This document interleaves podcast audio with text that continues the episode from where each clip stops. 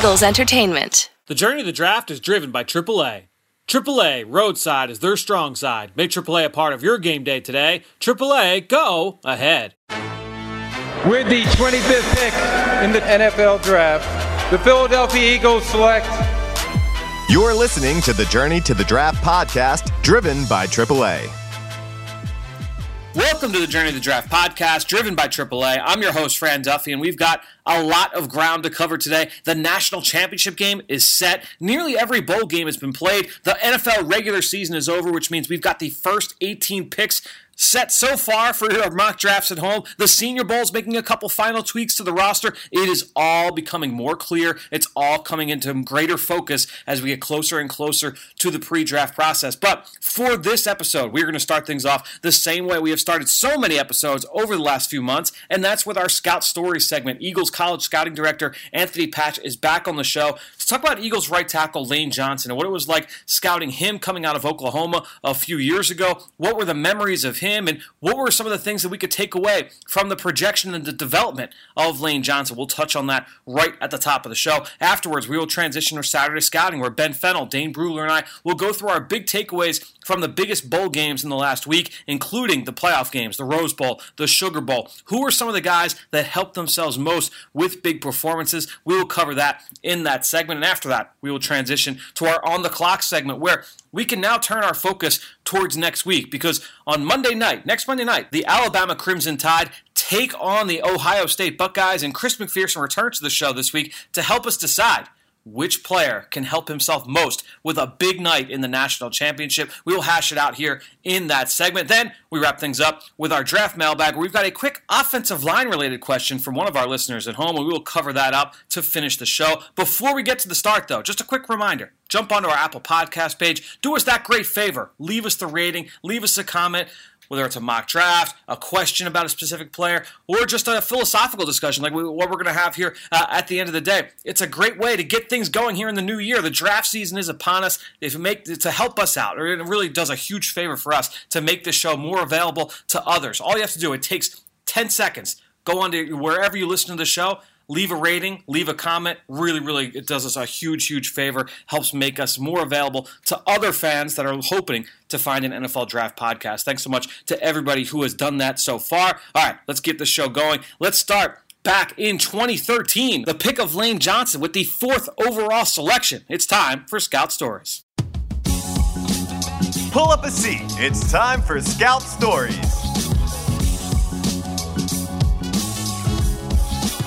Well, joining us this week here on the Journey of the Draft podcast, talk about Eagles offensive tackle Lane Johnson is Senior Director of College Scouting Anthony Patch. Patch, welcome back to the show, man. I want to talk about Lane Johnson, uh, the first round pick back in 2013. Interested to kind of get your memories on Lane coming out of college and uh, you know the impact that you expected from him. I guess uh, you know throughout the course of his NFL career, based off what you saw at Oklahoma.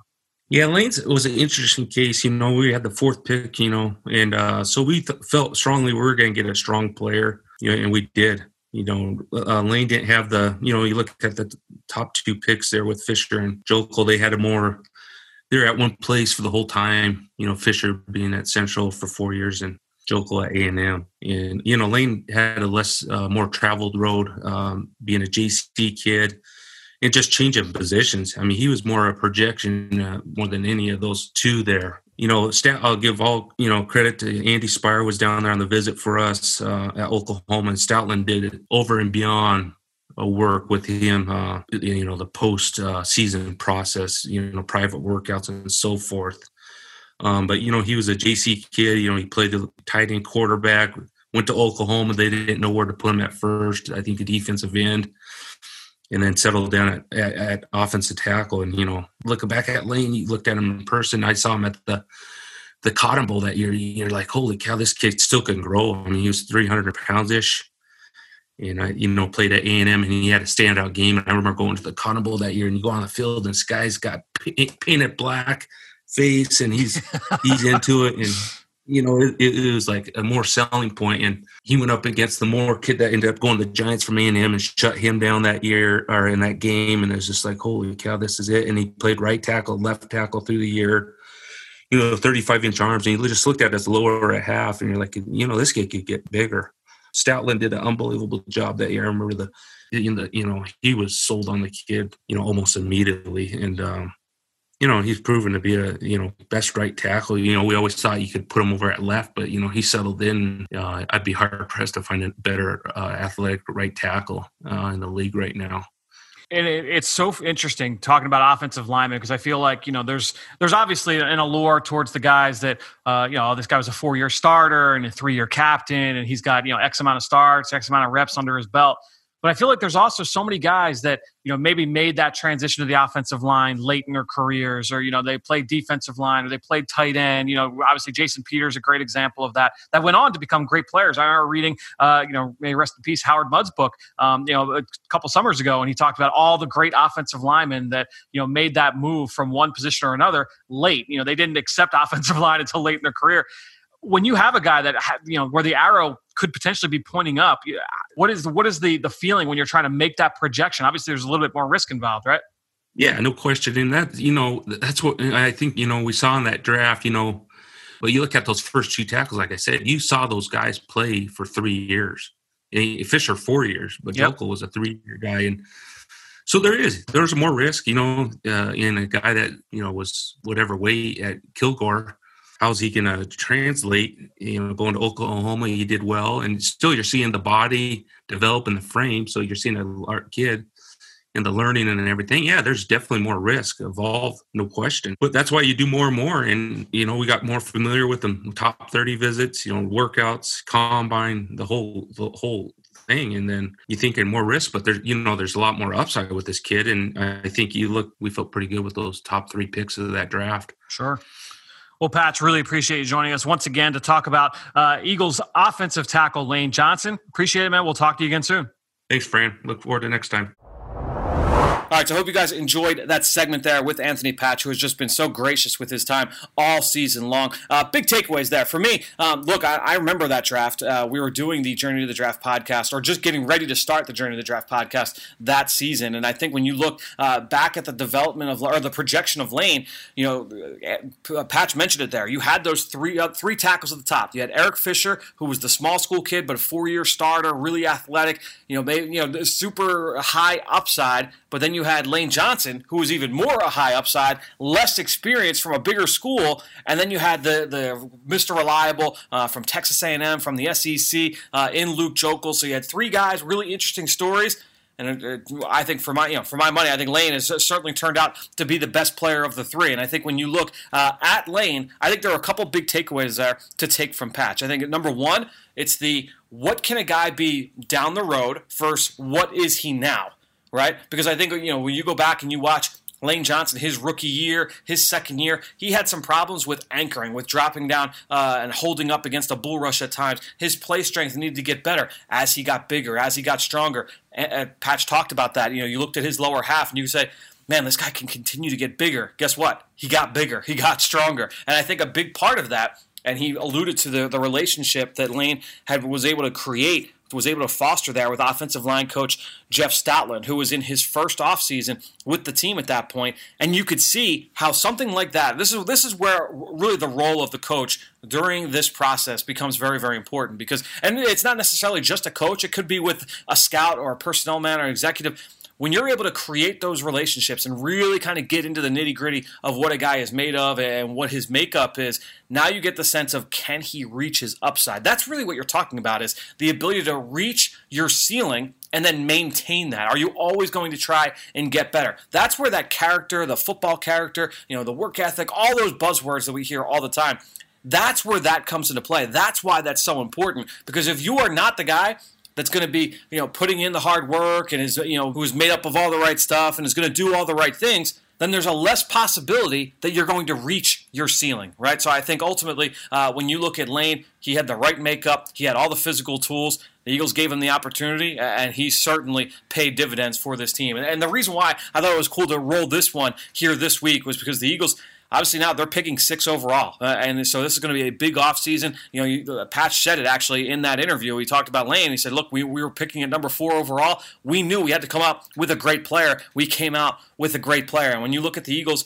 in their history over the course of uh, you know the last 15, 20 years, when they have picked high in the draft, top 10, top 12, top 5. You know, they typically have come away with guys that have turned into Pro Bowl talents. And I think, you know, this is another good opportunity here uh, for this team, for this organization to come up with another big time player. So uh, thanks again to Anthony Patch for joining us here. Hope you guys have enjoyed this segment. We've got a few more uh, in the can that will continue to roll out. That being said, though, let's get into this weekend's top buzz items. We've got Saturday Scouting, Dane Brugler, Ben Fennell. Let's get things rolling. It's time for Saturday Scouting. All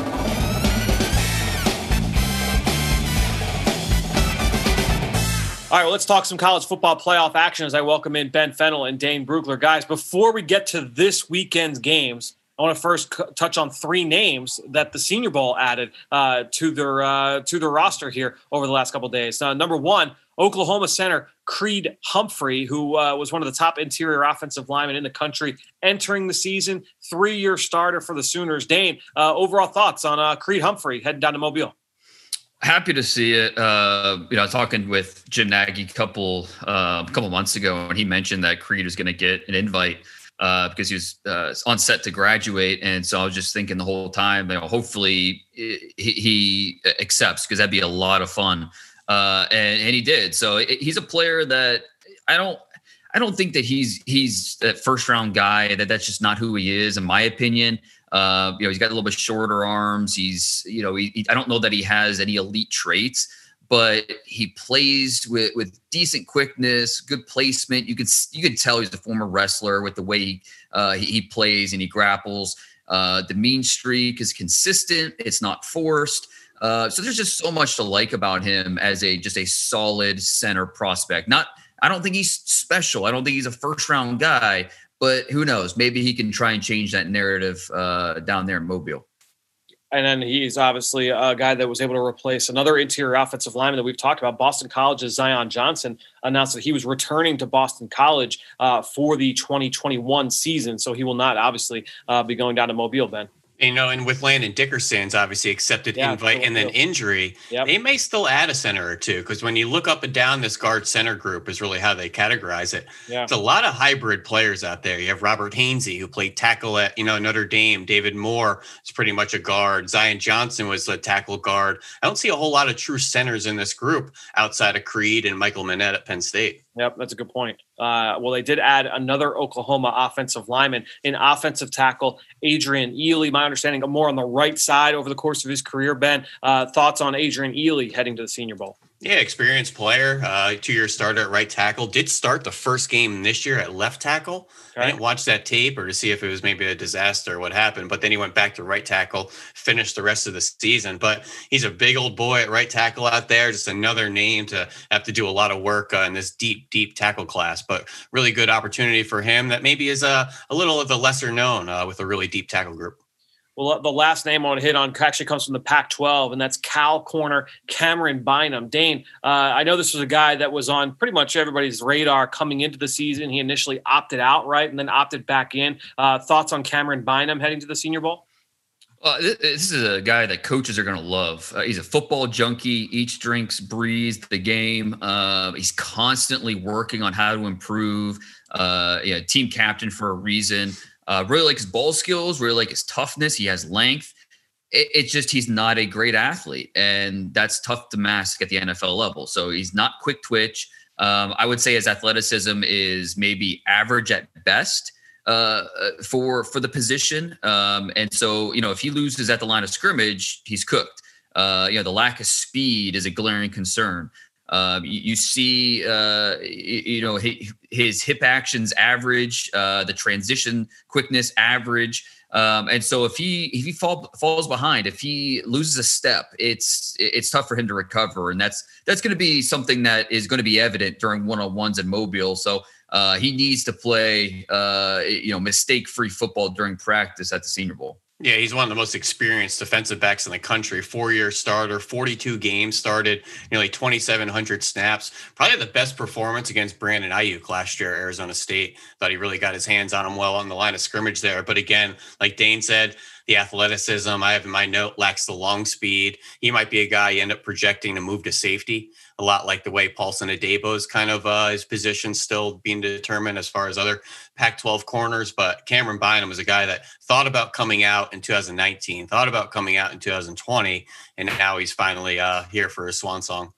And uh, Dane, to your point, I remember talking with Ashtyn Davis, the Cal free safety, last spring, and uh, we're just I was talking to him about like just his work habits and uh, you know what he did for game prep, and he was telling me, yeah, like one of my teammates, he hosted all of us at his house every single week, every single Sunday, and we would watch film and start early look at the opponent. And it was Cam Bynum's house. He was the one that was hosting all of those mm, uh, weekly cool. meetings uh, with his DBs. So uh, certainly something to keep. That's a fun defense. Kuony Deng, Cameron Goode. There's some good players at every level. They, have I mean, they recruit well and they they develop talent. They've had a lot of guys come kind of come through there and go up to the NFL so far in just a few years uh, with that staff. Um, all right, guys. That being said, uh, let's now transition to this weekend's action and let's take to our uh, to our game balls. And uh, I'll start uh, with the Rose Bowl in Alabama Notre Dame. I would say this one went about as we expected. We expected Alabama to roll, uh, and they did. And DeVonta Smith, we expected him to continue to show out and he did. He was outstanding once again. I mean, you know, the, the, guy just continues to post up ridiculous numbers.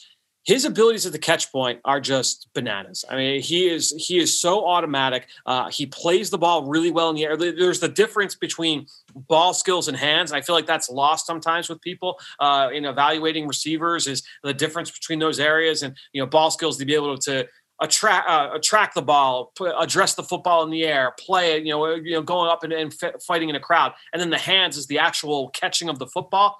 He's a plus in both. He is just outstanding uh, at going up and winning. You know, the, the, route running is good, is solid, and the ability to you know to to create separation. That's all well and good. He's he's able to create yards after catch. We saw him on special teams in this game. That kind of speaks to his toughness and his football character as well. Uh, but to me, I mean, DeVonta Smith but what else can you say? I mean, he was the offensive player of the game once again. Uh, in you know, in this one, he was outstanding against Notre Dame. I mean, what haven't we said about? Yeah, right. Him? He's just he, he's he, he's so talented, and it's just he's a joy to watch. I mean, I, I there were a few times in that uh, in the semifinal game against Notre Dame where he took a hard hit, and that I think that's maybe the biggest concern. It's not yep. that he's not tough, or you know, it's just when you have a body type that's 175 pounds and you're very lean muscled, and look, this is not a guy that's going to just put on 10 pounds like it's nothing. He does not have that body composition. Did you watch? Uh, did you watch the post game, like the trophy presentation and stuff, Dave? Uh, yeah, where he was just uh, enveloped by that uh that t- big T-shirt he had on. like literally, like I texted Ben after. I was like, he is. You just seeing him without the the pads on, like he's right. so skinny. I mean, that's that's the knock. That's the the question. That's the concern. Right, and it's not. It's not. And again, it's not a lack of toughness. It's yep. not that he does it because he and he plays with relatively uh, impressive play strength for a guy that that that size. But when you're getting hit it, it, the body can only take so much when you're that size and you don't have a lot of body armor on you. So that's going to be the biggest knock against him. And there's, I don't think there's really anything he can do by that in terms of, you know, uh, you know, I mean, he he can point to the fact that he hasn't had any major injuries, but still, some teams are going to be skeptical. Uh, and I'm not talking about he's going to fall, uh, you know, out of the top 20. I'm I'm saying skeptical, like maybe he won't go top five, top seven, um, you know, for every team. But that if we're gonna you know have a knock on him some of those hits that notre dame was putting on him uh, that that's kind of that that's what we're going to hear about. Over the last three years combined he has over 500 yards more yards after catch than the next best receiver. He's way out in front. Yep. so my question is will he be a YAC guy at the next level with that frame? Obviously it's something that you'd be like oh well does it have the wear and tear? Is he going to be able to go over the middle? Does he have the speed to be the YAC guy or would a team feel much more comfortable with uh, Kadarius Toney, Rondale Moore, Amari Rodgers, uh, if he's going to be that RPO in inbreaker, yards after catch guy?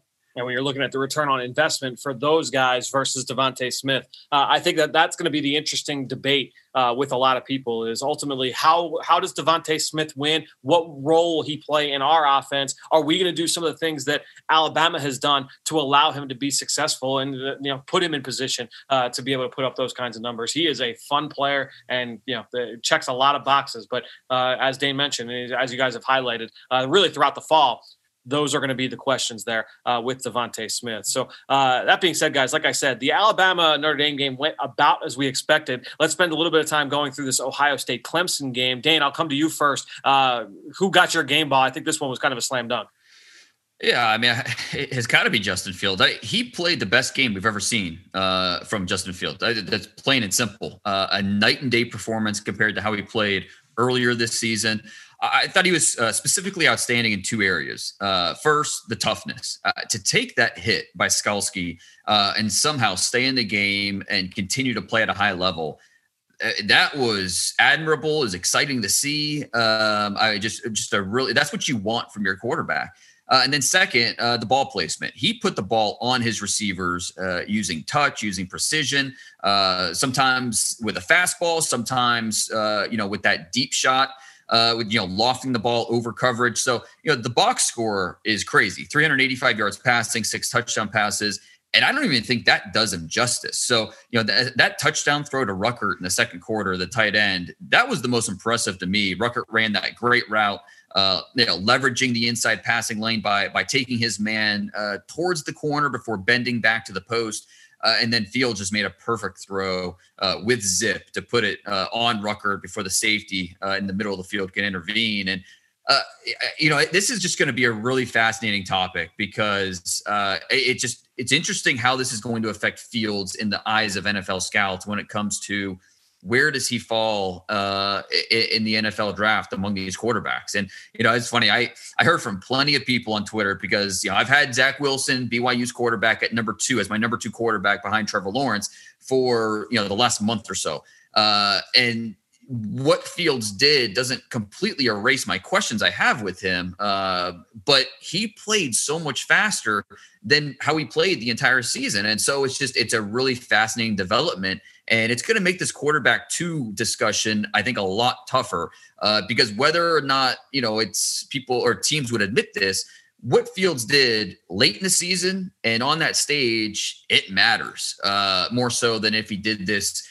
uh, you know, in uh, October against Penn State or whatever. So uh, I, I, think ultimately I keep coming back to quarterbacks two, three, and four. And I've been saying this all season quarterbacks two, three, and four in this draft. There's just not going to be a consensus. Some teams are going to fully buy into what Fields did and say that you know that's the quarterback we're getting and you know we think it could be even better some are going to say point to the concerns that you saw against indiana northwestern and michigan state penn state the the questions we saw all season and say you know uh, because of that and because zach wilson is so talented he's going to be our number two quarterback on our board. And then there's still Trey Lance out there. So it, it's just a fascinating conversation when we talk about all these quarterbacks and how they fit um, you know, for different teams. So it's just it's just going to be a really fun discussion here in the next few months. I think Twitter wants you to update your big board after every drive.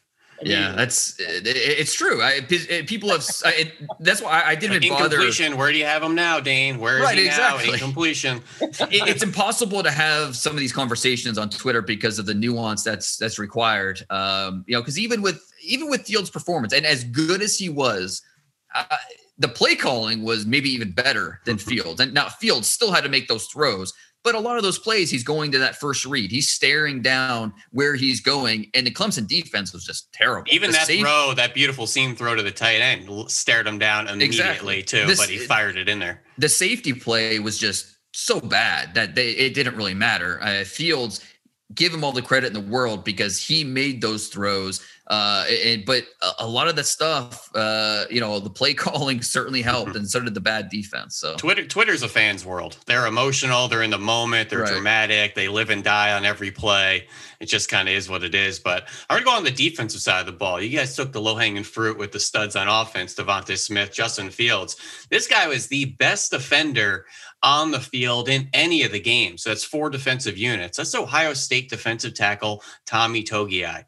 And it's not the Shaun Wades or Patrick Surtains or Dylan Moses or Barmore's of the world. Tommy Togiai has been the best defensive player for Ohio State from the start of the season to this moment. And he proved it in that game against Clemson. Remember, guys, he played nine snaps last year in this game yesterday or uh, over the weekend, played 40 something, was the best player on the field. Quick off the ball, stout, heavy handed, active, barely played the last two years. He was Idaho Gatorade Player of the Year, showed up on the freak list this summer for some benches and squats.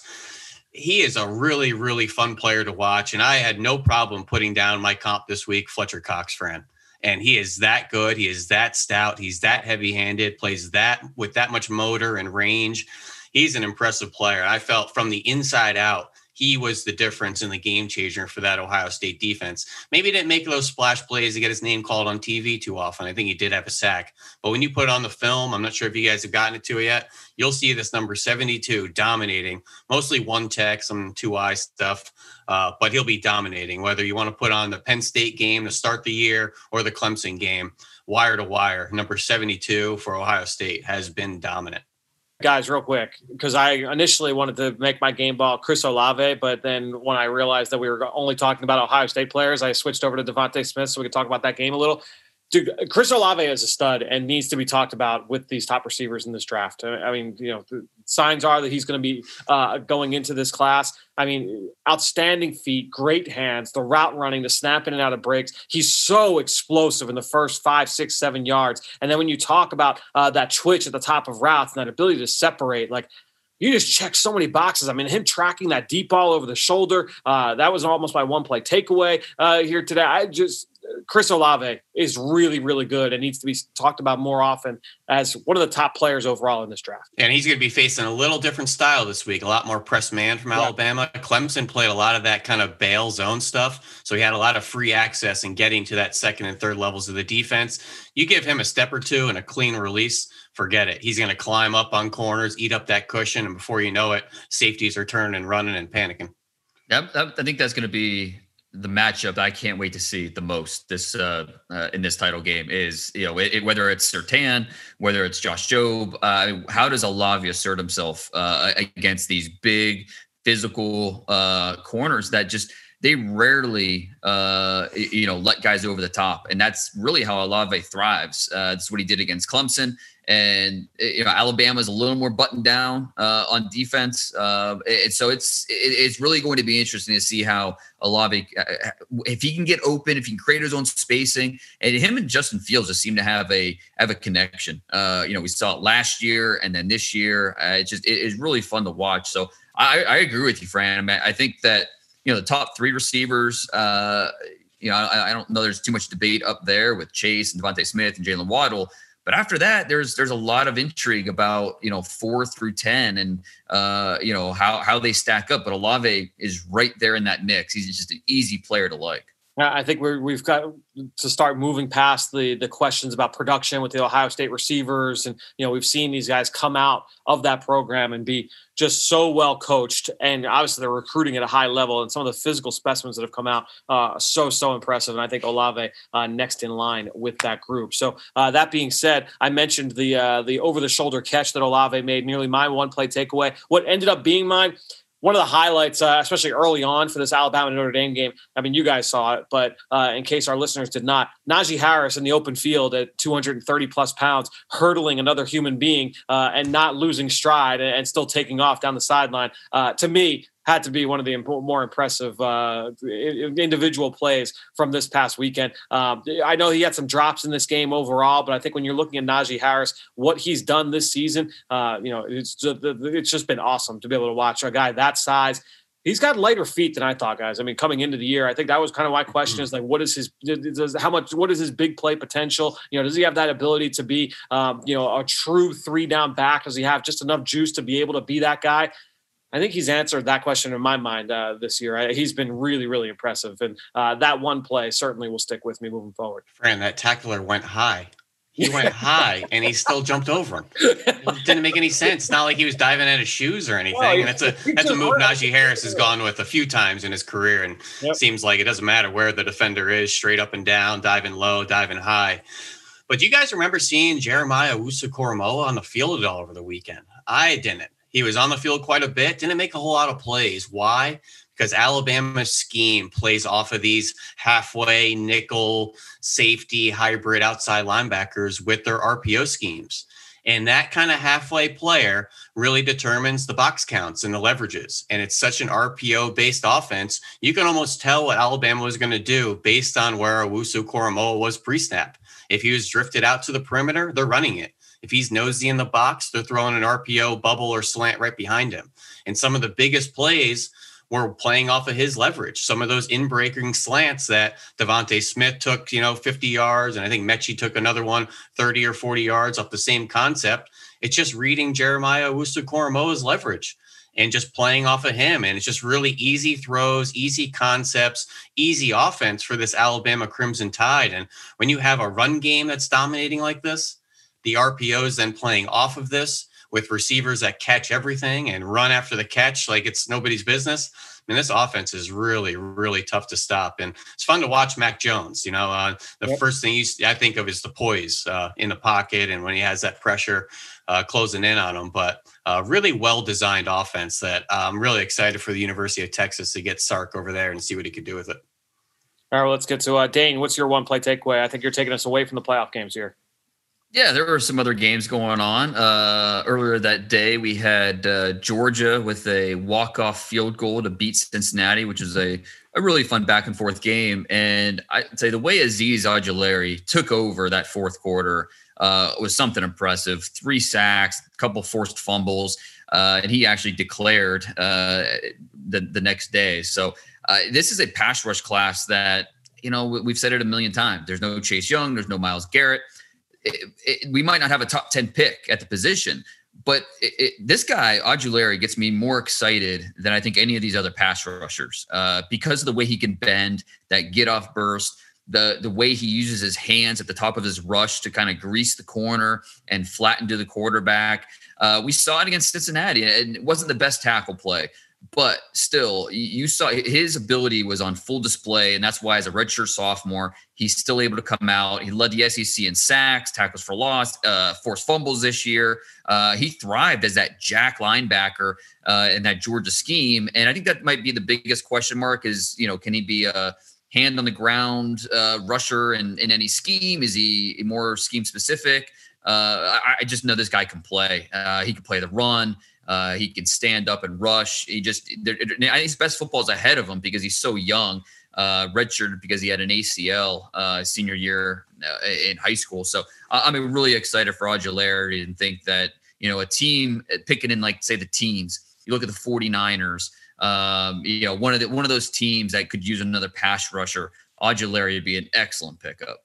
Well, it's just uh, one of the, I think the only player, the only play we are going to talk about outside of those playoff games, and certainly a name uh, to keep an eye on moving forward, Dane, as you mentioned. Uh, let's get to our uh, down the road guys here, uh, gentlemen, as we talk about players that were not eligible here for the 2021 NFL draft, but really stood out in a big weekend in college football. And, um, you know, Ben, I'll let you kick things off. I know that you've got a bunch of guys uh, that you want to hit on from this weekend. Yeah, but don't forget, guys, Ojulari did a lot of that work on the backup left tackle for Cincinnati. If you remember, the left tackle got ejected for targeting on that weird play where he lit up Tyson Campbell on the sideline. Couldn't it was a great was, tackle play. No, yeah. no, no, no question. No couldn't question. tell if it was malicious or if it was just a 330 pounder with steam and he just couldn't stop and he just melted the corner. But uh, it pained me not to give attention all these Texas A&M sophomores, Kenyon Green, Ainias Smith, uh, Spiller, Wydermyer. These guys are going to be up and down our big boards next year and the year after that. But Alabama has a safety corner a lot of people don't know. He's a true sophomore, DeMarco Hellams whereas number 29 played quite a bit over the weekend uh, against Notre Dame. He only has two starts in 2020 week seven against Georgia, and then this past week against Notre Dame, but he played 77 snaps, career high, true sophomore. Pretty much just played special teams last year, but um, played a variety of roles for Alabama. He's a true safety on the back end. Once they get in a nickel and dime, he's going to play that money position where he's down guarding slot receivers. He's a blitzer quite often in the box. He's a four-star kid from DeMatha Catholic down there in Maryland, one of our favorite schools. Brian Westbrook, uh, alum, receiver, safety. Didn't know much about him, but this number 29 is all over the field. He, I think he had a sack over the weekend as well.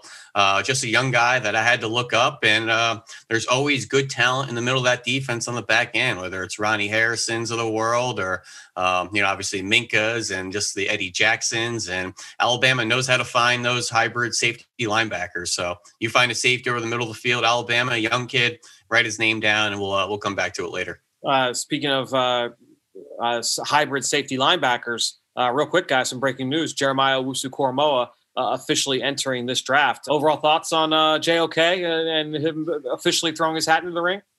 Yeah, I think he adds a, an, an very versatile and intriguing linebacker to this class. Uh, you know, Micah Parsons, uh, widely to believe the top linebacker. We haven't seen him in, uh, you know, since last season. Uh, Zaven Collins, with what he did, uh, playing so well at Tulsa this year, he's in that first round mix. And then, uh, you know, Nick Bolton in Missouri. Koramoah is right right there in that mix as as one of the top five linebackers in this class, and it's just it, going to be an interesting discussion from team to team about okay, how does he fit what we do? Uh, can we really take advantage of his versatility? Because that's that's why you draft him in the first round because he can be a three down player. He can line up over the slot. He can uh, blitz with his explosiveness. He can you know string out runs to the outside. There's so much you can do with him but you need to make sure that that fits what your defense is willing to do uh, before you invest such a high pick in him. All right, well, let's get to uh, the rest of our down the road guys. Uh, Dane, I will, I'll come to you next. Uh, who was a, a, freshman or sophomore that stood out to you from this weekend? I went with uh, uh, Bryan Bresee, uh, the, the Clemson defensive lineman. I mean, it's hard to believe this guy's just a true freshman. size, power, he's 6'5, 300 pounds but he moves like a much smaller player and he just lives in the backfield. It's it's kind of scary when you think about it. How, he's probably only going to get stronger, probably only going to get quicker as he grows and they kind of develop his flexibility and his technique as uh, you know they bring him up through that strength and conditioning program. Uh, it's no wonder why he was the number one recruit uh, in the nation. It's it's not hard to spot special, and I, I think this kid has that. Uh, real quick, I, will go through guys. Just he didn't play a ton the other night, but he flashed to me while I was watching, you know, watching the game on TV, and then there were plays uh, on uh, social media that popped up as well. Uh, Paris Johnson, the the guard for Ohio State, true freshman, uh, was moving people. he was he was moving guys against their will uh, in the run game from Ohio State. We saw a bunch of those runs from Trey Sermon, who by the way has really helped himself uh, for sure over the last couple of weeks. The Ohio State running back, but Paris Johnson out in front on a couple of those was moving people in some of those. I think he had to come in. He played like ten snaps to replace the other young kid, Matthew Jones, fifty five, yep. who is a true sophomore sophomore that they've been obviously working some things out at that left guard spot, uh, but just really impressive two young kids. Yeah, they'll have uh, you know they'll have some some guys in the pipeline for sure for when Myers and uh, and Wyatt take off for the NFL. All right, guys, let's get to our uh, film recaps, guys that we've uh, studied on film over the last couple of weeks that we wanted to bring to the table. Ben, uh, I'll come to you first. Who was the the guy that you studied over the last week? Well, we're going to go back to that Cincy Georgia game and uh, take a look at Desmond Ridder, really interesting quarterback right now. Nearly knocked off Georgia until his uh, left tackle got ejected and Ojulari ruined the game on him. But he's an interesting kid. He's really grouped up in this next tier of quarterbacks after the kind of sexy six, you know, with uh, Mac Jones and Trey Lance and Kyle Trask and that group. But that next tier, trying to figure out the Jamie Newmans, the Kellen Monds, and Desmond Ridder who's 6'4, 215, redshirt junior. He could go back, uh, although I think his draft stock is kind of maxed out right now. I think he should come out. Uh, this year in 2020, improve his completion percentage by nearly 10 percentage points.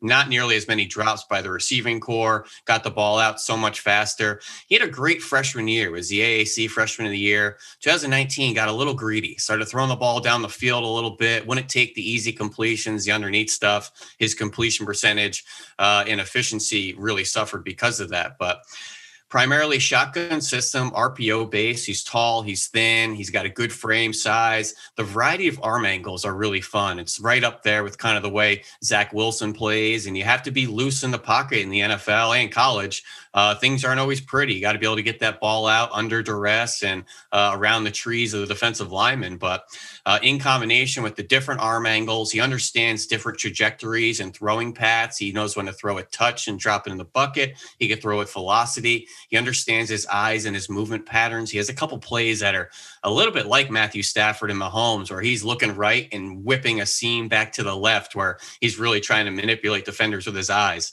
A couple QB design runs, not an over the top exceptional athlete, but good enough. You can do the QB design stuff, the zone reads. He can get out of trouble, as he did a bunch of out of structure plays against Georgia. Some were a little too backyardy, in my opinion. Even that touchdown down in the red zone, a little too backyardy, but it's nice to know he can do it against SEC speed like the Georgia Bulldogs. So he can escape the trouble when he needs to. I've seen him make throws 60 yards going left. Unfortunately, it was dropped.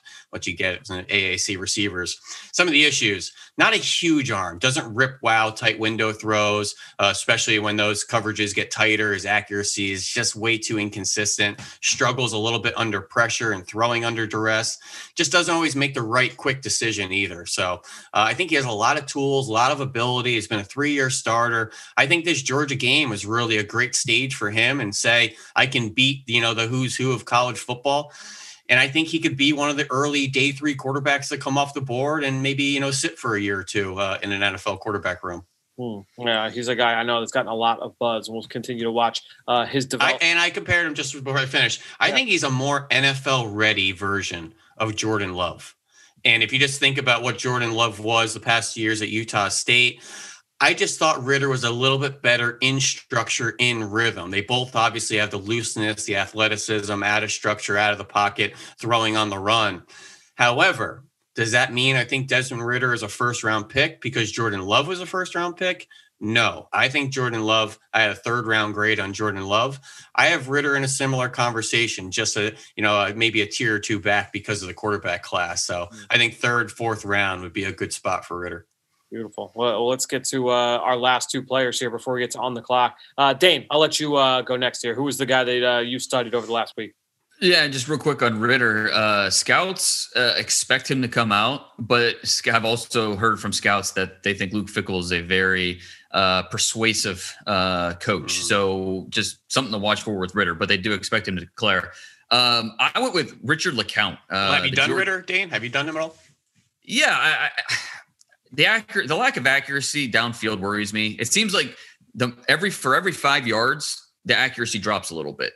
Um, and that worries me a little bit. Uh, but I, you're talking about a big athlete who's got quick feet, he's got a good arm. Um, he plays a little too loose for me in terms of the way that uh, you know he makes decisions, and uh, I, I, I, I like him as a development prospect, like what you're saying. Third, fourth round, I think that's probably the area where he's going to go. Um, and you know, you're looking at this class, this quarterback class. You got the top four, uh, and then you've got Mac Jones and Kyle Trask, and, and then you've got a couple interesting development guys, uh, and Ridder's right there in that mix. I mean, him and Davis Mills from Stanford are the two quarterbacks that really intrigue me when you consider the price tag. Uh, and that's, you know, in, in, somewhere in the middle round. So uh, if I can't get one of these top quarterbacks, Ridder or Davis Mills from Stanford be the two quarterbacks that I'd I'd look to as a plan. I get more excited about them than like a Brock Purdy or Sam Ehlinger, which are all oh, yeah. that, that same kind no. of boat right there. Yeah. Yeah, no, e- easy. I, I, to me, it, there's a big. I, I, would much rather have Mills or uh, Ridder than Purdy, who and Purdy, I think is going back to school, and Ehlinger, I like, but he's he's more of a late round guy for me. Yeah, that's fair. All right, well, Dane, who was uh, who was the player you wanted to bring up? Uh, I went with Richard LeCounte, who um, uh, finished up his career at Georgia this past weekend. He, he missed the second half of the year because he had a he was involved in a motorcycle accident, um, but he was actually able to get on the field for one play just to kind of cap off his career uh, for the Bulldogs he reminds me a lot of a maybe an undersized Marquise Blair uh, you know, who was a, I think a second round pick of the Seahawks a couple years ago out of Utah.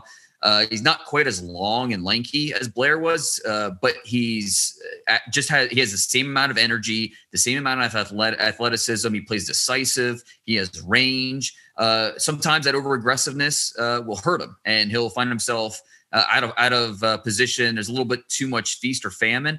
But I tell you what, the feast is fun uh, to watch because he he plays with so much play speed, uh, the energy that he plays with. So you just you have to live with the inconsistencies but you love everything else. And so uh, I think he could be a potentially maybe a fifth defensive back for a team, uh, maybe play that nickel role or come off the bench and uh, be a guy that's going to help help an offense as long as the medicals are good or help a defense as long as the medicals uh, check out because he is a little bit undersized. He is coming off this this motorcycle accident where he had a concussion, a shoulder sprain, uh, bruised ribs, a whole bunch of things. So uh, it'll be interesting to see what he does this draft process to see what uh, he can do to help himself. He is scheduled to go to Mobile for the Senior Bowl. We'll see uh, ultimately how much he partakes in that event. The one guy that I wanted to bring up is also heading down to the Senior Bowl, and that's UCLA defensive tackle Osa Odighizuwa. I was a big fan of his brother Owamagbe a few years ago, and Owamagbe did not work out. He ended up being a third round pick to the Giants. But I, I look at Osa, and I, I, do see some similarities in their game. I mean, you look at him, he's 6'2, 279 he played a lot in as a as kind of a three four defensive end. What I like about it is that he got there before that current staff, and, and you know what Chip Kelly and Jerry Azzinaro look for along the defensive line. They're looking for the big oak trees. They're looking for guys that can see up over the offensive line, six foot five, really long arms.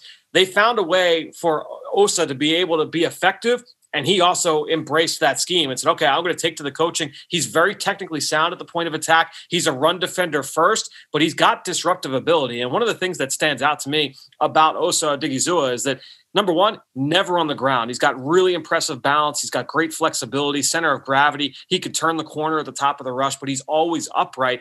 And then you dig into his background a little bit. He's like, oh, well, he was a three time state champion wrestler. He won 131 straight matches in the state of Oregon. So, yeah, okay, that, that balance and uh, that flexibility and that center of gravity, that all makes sense there. But then you look at his ability in the pass game good snap anticipation. The production was solid 27 starts. He had 27 and a half tackles for loss. He had 11 and a half sacks. He had the ability to get after the quarterback, and he was consistently productive over the course of his career. Really effective on stunts, um, a lot of two and three man games. Uh, and that's part of the reason why I think he was able to find a way uh, to be effective in that scheme was, you know, they didn't just ask him, hey, just go win on win, uh, go win one on one on the inside at 279. They kept him on the move. I think he's an intriguing player, guys. And I think, honestly, you know, we've talked a lot about how this defensive tackle class may leave a little bit to be desired. I think if you look at him, you look at uh, Onwuzurike, you look at Jay Tufele and Jaylen Twyman, those two guys aren't going to the Senior Bowl, but you look at Odighizuwa, you look at Onwuzurike, I kind of wonder, like, are those guys going to be kind of battling out to be one of the top defensive tackles off the board? And we'll see what happens with Christian Barmore in this class. But uh, I think that you know, when you look at Odighizuwa, at the end of the day, he could be one of the first interior guys to come off the board. I don't know if either of you guys have done him yet, but I came away on Sunday after our yeah Sunday watching him. I was pretty impressed. I Think he's a, like a starting three technique. I think so. I thought that he could play three. I thought he could play one because he's got that ability to play at the point of attack. He, he was not a guy that uh, you know you know struggled in terms of taking on double teams. Um, so I do think he could play some one, but you know certainly at that size, uh, he's really light on his feet, and I think he's got that ability to disrupt. So uh, yeah, I, I think he could play the three as well. I think he had a really good mix of kind of being quick off the ball and also being really powerful off the ball. Yep. It's like each snap, some of those clips that you had sent me, Fran, it's like I didn't know which version of him I was going to get on a down to down basis, which is a great trait to have for interior defensive linemen to be able to win multiple ways. I thought some of those clips actually reminded me of that big guy in North Carolina a couple years ago. Is it Nazair Jones? Yeah, sure. him. That's kind of way it kind of flashed in the way his body type looked. Yeah, I could see that for sure. Uh, no, I, I was really impressed with uh, Odighizuwa. I think he's a guy certainly uh, that we can keep an eye on moving forward. Uh, guys, you know you know the drill. We've got three more names uh, to cover. We've covered a lot so far, but let's go on the clock. On the clock. All right, guys, let's get down to business here with our on the clock. And we are going to now turn our focus to the national championship game next Monday night. We've got the Alabama, Alabama Crimson Tide. We've got the Ohio State Buckeyes. Uh, we talked about how these teams looked earlier in the episode, but we're now going to look forward to this game and really with the, the one thought of this who is the one player who is and i couched this by saying non-quarterback so we're going to take justin fields and mac jones out of the equation here who is the one player who can help themselves the most with a big performance on Monday night in this game because we know the quarterbacks, you know, under the lights, they absolutely can help themselves most. So take those guys out. Who are the guys that can help themselves most uh, in this matchup? Now, Ben's going to go first. I'm going to go second. Dane, you've got the caboose. We've got a tight race here. I don't know. I don't know how many more of these we've got. Maybe we'll do one more after the national title game that, uh, this week. Um, but we'll uh, we'll get things rolling here. Uh, CMAC, if you want to uh, introduce Ben, we'll uh, we'll get things going here. I, I just want to know whose heart am I going to break this week? And, and, I'm I'm sad at the thought. You know, Happy New Year to you fellas, and I'm sad that we're going to ring in the new year and we're going to cut this game off. So no. Uh, it's a tough decision to make, but we're gonna uh, we'll see how this one goes over the next couple weeks. Well, well I've been sliding so. a little bit. New year, new me. So we're going to take a new approach here. We're going with Alabama defensive tackle Christian Barmore. It's two uh, two ways to talk about this. Number one, a bit of recency bias with these types of players ascending in the back half of the season into the draft uh, stock. You just remember Da'Ron Payne having a huge championship game against Georgia, really got after Jake Fromm, actually had an interception that game, had a receiving touchdown, ended up, you know, squeezing to the front half of round one a couple months later redshirt sophomore, just like Quinnen Williams two years ago, had a really good uh, run into the national championship game. Unfortunately, lost that game against Clemson, but he was a dominant force and really showed what he can do to NFL scouts. And it's happened over and over again, whether it's Marcell Dareus, MVP of the championship game years back, Nick Fairley, defensive player of the game in his championship against Oregon when him and uh, Cam Newton won the championship at Auburn. These guys, if you have the impact plays on these national stages in the playoff games, national championships, it just creates more of a ripple effect for your stock. And Christian Barmore played a career high 58 snaps last week against Notre Dame, a career high seven quarterback pressures. He started the season a little slow, CMAC, after high, high expectations of a redshirt freshman that just flashed last year, but we were expecting a big jump this year.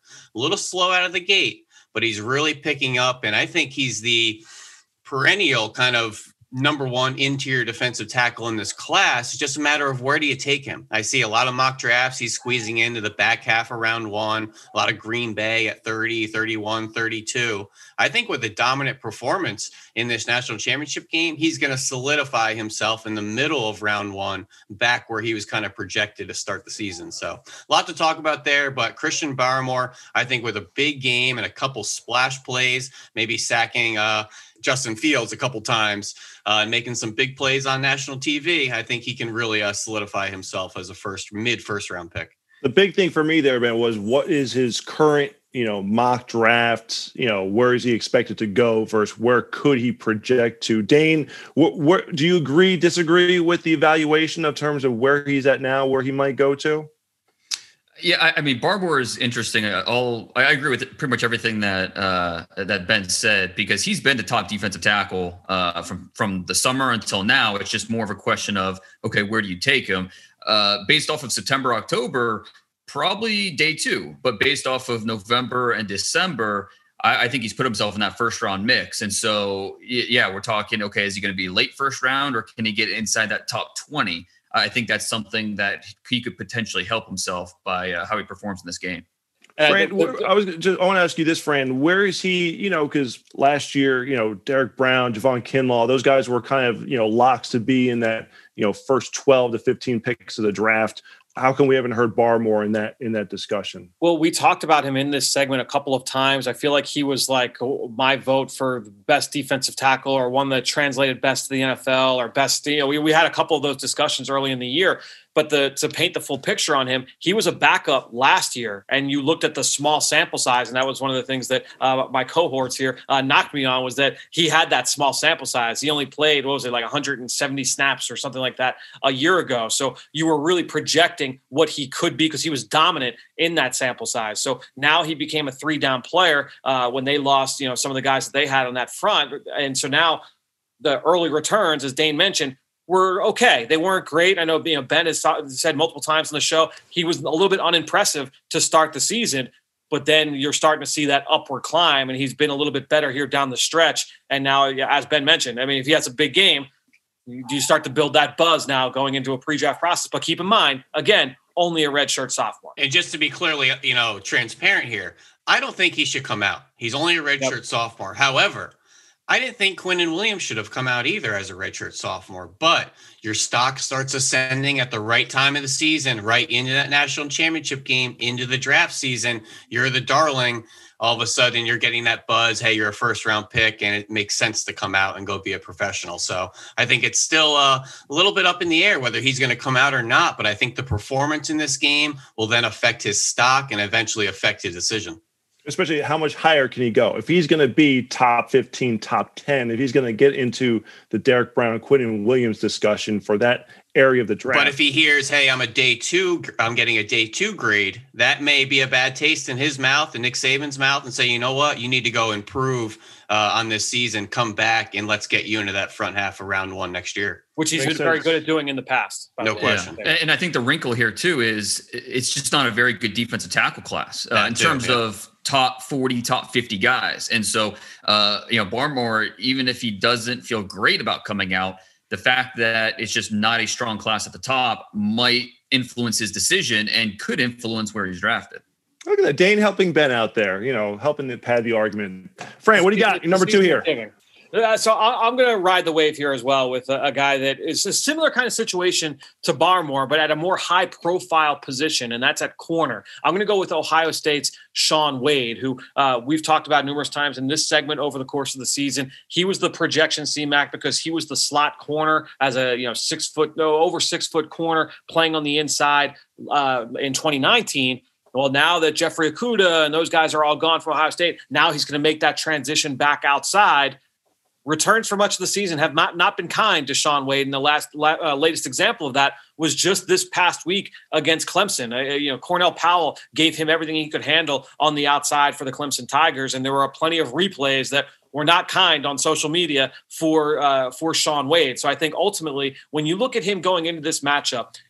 Look, he's a redshirt junior. He could decide he wants to go back. He opted out initially from this season and opted back in once Ohio State, you know, declared, you know, uh, said that they were going to play football this year. So he's got his eyes on the NFL. So if you're looking at Shaun Wade and say, all right, like if this is your final game, what better way to really have your draft stock explode than to have a big game, make some big plays against maybe the best player in all of college football this year, and that's in DeVonta Smith, who is probably going to win the Heisman Trophy. We spent plenty of time talking about DeVonta Smith all fall. I think when you look at Shaun Wade and say this is a great opportunity, again at a position that we know gets drafted high. Everybody's looking for corners, and in this class, I think you know you've we've got a couple guys at the very top in Caleb Farley and Patrick Surtain, and then you've got some other guys in the first round mix. You know, you talk about Jaycee Horn, and there's some other guys there, but who who else can step in there? You know, who's going to be the sleep? Who's going to be the Trayvon Mullen? Who's going to sneak in there uh, in the first round? Who's going to be the Damon Arnette that sneaks into 20? If you've got that great way to end the season,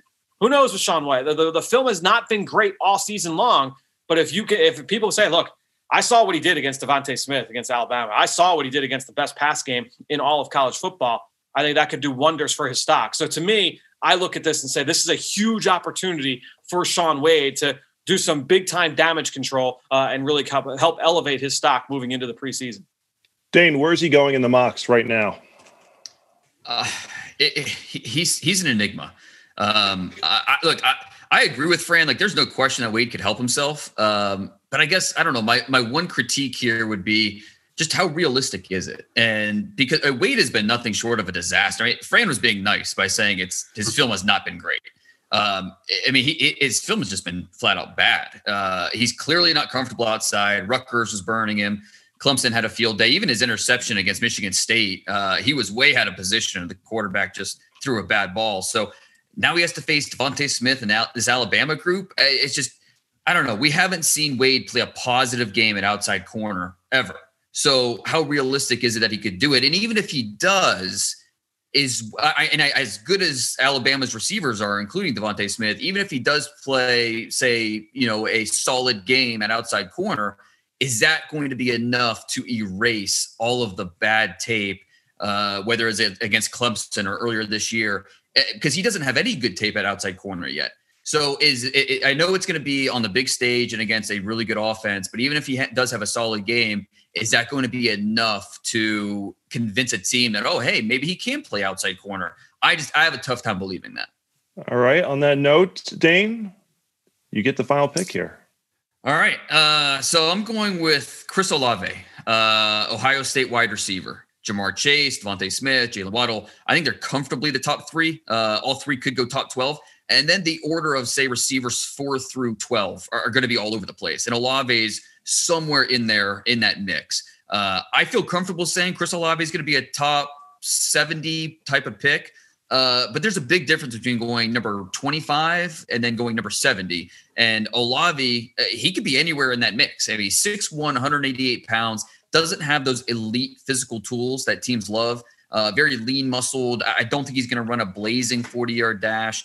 But what makes Olave so appealing are his feet. Uh, there's no gear down needed uh, out of his route breaks. His body control is outstanding. Uh, that shows in his releases, uh, you know, the way that he runs his routes, the catch point, and then he's got outstanding hands. And so, in a lot of ways, uh, he, he's kind of a taller, not quite as sudden version of Devon, DeVonta Smith uh, in some ways. So the size, the testing might not be great you rely on the tape with Olave. And so to improve his draft stock, he needs to show it on the field and the stage, the competition won't get any bigger than this title game. Alabama's Patrick Surtain could be the first corner drafted. Uh, Josh Jobe uh, on the other side, he's in the top 100 conversation uh, as a junior corner if he comes out. So Alabama's got the best corners that Ohio State's going to face all season. Uh, I mean, Justin Fields looks like a different quarterback when Olave is out there. We saw that uh, you know, Northwestern game to the Clemson game, the big difference there because Olave didn't play uh, in the Northwestern game. So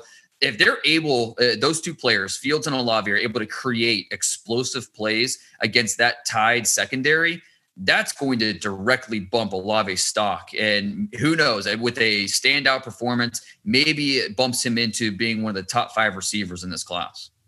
Pretty, pretty good. Pretty, pretty good. Ben, now, do, have you seen sort of like going back to the Shaun Wade argument? Do we have proof that Olave can do this? That we can get a big game out of him? Obviously, you know, had a stellar performance the other night in the semifinal, but throughout the course of the season, is there, you know, consistent evidence that he can produce this big on a big stage? Yeah, absolutely. He's not a high volume guy in the offense. They don't force feed on the ball, but what he's put on tape last year, this year, uh, showing up in big games, you saw last week, obviously, uh, was the gold standard. But he's really lumped together with that next tier of receivers in the back end of round one, maybe early day two with, you know, Rashad Bateman and Jaylen Waddle. And where do you put Rondale Moore and Kadarius Toney?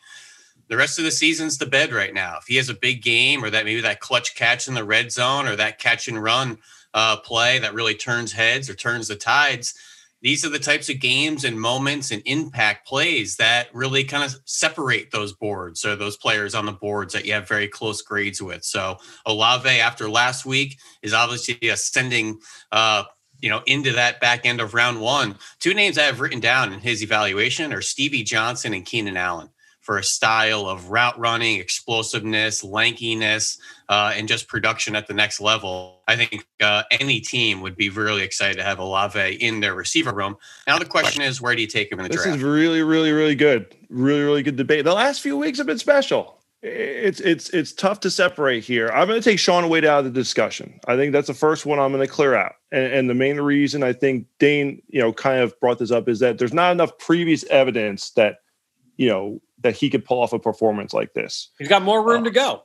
He's got yeah, more. He's got more yardage gained. the bar is so low. Yeah, he's a sandbag, and he has so much room to go up. the, the interesting thing, okay, the interesting thing with Olave is going to be if he has a huge performance, is it just going to become well? Justin Fields has you know cemented himself as the number two guy. Is it more going to push Fields than help Olave? Then you go to Barmore and the question is, can he, you know, is this Ohio State offensive line good enough to say ah, that was a valid performance, or are you just going to say it was on a big stage? Um, so my final result, the the game, you know, we're going to go back in time here a little bit. Uh, I'm going to think back, you know, when you think about, uh, you know, guys like Nick Fairley, Ben brought up. Another performance was Ndamukong Suh and Nebraska. Um, his final college game where he was a one man wrecking crew, and you just said to yourself, "This is like." You know, a franchise altering player. He's going to be a huge star for someone. Obviously, I'm not expecting Barmore to be on that level, but if you're seeing the ascension, he had coming off a great performance against Notre Dame, and if he's already the top guy in this class and can really, you know, on on the biggest of all stages, put himself in that discussion, I'm going to go with Christian Barmore here. So Ben, starting the new year right going to give you the win here, give you a little dub action here. But I think Dane's argument for Olave was was very good too. I I think the fact that he's kind of in that second group of receivers and that you know if he has a huge performance, you know, all of a sudden maybe you're he's in that discussion with those those top three receivers. But I the, at the end of the day, I wonder if that's going to become more. Well, just Justin Fields is that is that good that almost helps his case more than Olave. So Christian Barmore will be my pick here. Mm-hmm. Ben, get the win. That's fair. I appreciate that, Victor. And I think you could tell by all of our tones, we all kind of agree with each other, and they all have great opportunities. Whether it's you know Shaun Wade against DeVonta Smith, Olave against Patrick Surtain, you know Christian Barmore going up against you know Myers or Wyatt Davis, interior line Ohio State. It's all elite versus elite, so it's great opportunities for all of them. And I can really envision any of them having that big impact moment, uh, you know, on national TV.